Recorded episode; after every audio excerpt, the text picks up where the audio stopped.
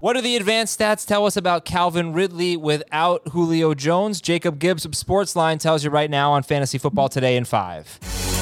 Welcome back, everybody. Make sure you are following Jacob Gibbs on Twitter. I know there's a num- number in there, and there's like an underscore at J A Gibbs. What is it? Underscore two three. Okay. You almost got it. At J A Gibbs underscore two three for Don Mattingly, I am sure. Uh, he's going to tell you about Calvin Ridley. Hope you enjoyed the AJ Brown breakdown on Thursday. Let's start with Calvin Ridley and his targets. Basically, what we saw with and without Julio Jones last year. Yeah, so calculating the splits without Julio are it's a little bit messy because there were games where both Julio and Ridley started and left with injury, but this actually provides a great use case once again for targets per route run. Um, so only Davante Adams was targeted at a higher rate than Ridley was um, with Julio off the field in 2020.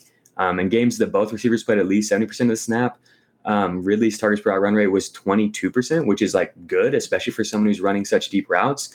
Um, but in games that Julio was out or didn't play, um, at least 70% of the snaps, his target per route run rate was up to 27%. Um, for reference, that's the difference between Cole Beasley at 22% and like Stefon Diggs. Like, no, Davante Adams was the only player in the NFL with a target per route run rate above 27%. So that's obviously really exciting. Yeah, that is that is really exciting, and I'm super excited about Calvin Ridley. Uh, I would like to know what types of targets though was he receiving? Exactly. Yeah. So not not all targets are created equal. Um, it's obviously impressive to, to see his target run rate all the way up to 27%. Um, but really what makes it unbelievable is the types of targets he's seeing. He is running much deeper routes than um, most of the receivers that are going to be targeted above that 25%, you know, per route run rate. Um, his average depth of target in 2020 was 10.2 yards. Um, so compared to Adams, the only guy who had a higher, you know, TPRR rate, his was 7.9. That's a huge difference. Um, the only like no other player had an ADOT above 10 yards and a target per route run rate that was even above 20%. The next highest I think was Mike Evans at like 19.6%. So really for what, what for him to do that to be targeted at such a high rate while running such deep routes is really unprecedented. It is interesting. It also, you know, it could be a could be a low catch situation, I guess, or Yeah. low catch in rel- in terms of the other elite wide receivers. Might be kind of like a Tyreek Hill situation. Not going to have as many catches as Michael Thomas or something like that, but hopefully more touchdowns or something.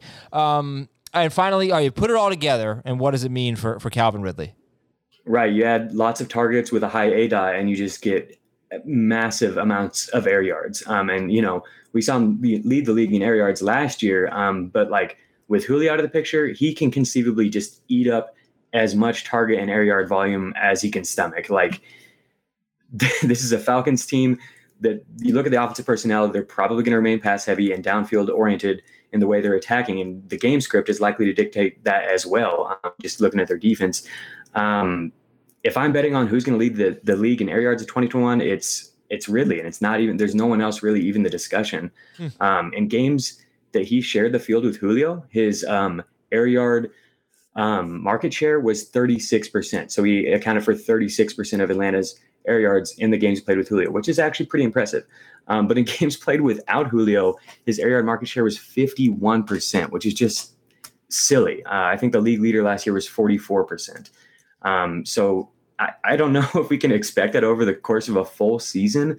Um, but if he does, if he really does have over 51% of their air yards, it's going to be a record setting year for Ridley. So I know you moved AJ Brown down to wide receiver eight for you. Where do you have Calvin Ridley? I've got him at wide receiver three right now, um, and I think you, I think you can make a case for him being wide receiver one if you know Aaron Rodgers ends up not playing for Green Bay. Um, I, I think the sky is the limit with with this type of volume. Um, I don't I don't want to draft him as if he's going to have a 51% air yard market share, but just knowing that that is a possibility, I think he definitely is deserving of a top three, top five at, at, the very least uh, wide receiver ranking. Yeah, I think it's a little hard to differentiate between Diggs, Hopkins, Ridley, uh, even Tyreek Hill. I know everybody's taking him too, but he's been a pretty Yeah. streaky player. But they're all so good. Um, he's got to be in that discussion. So I'm glad you agree because I had been saying wide receiver three as well. Uh, glad Jacob is uh, is making me feel less uh, less crazy about that. Thank you all so much for listening. Hope you have a great weekend. Jacob's going to come hop back on uh, to Fantasy Football Today and 5 with more player profiles later on in the off season. And uh, we will talk to you on Monday.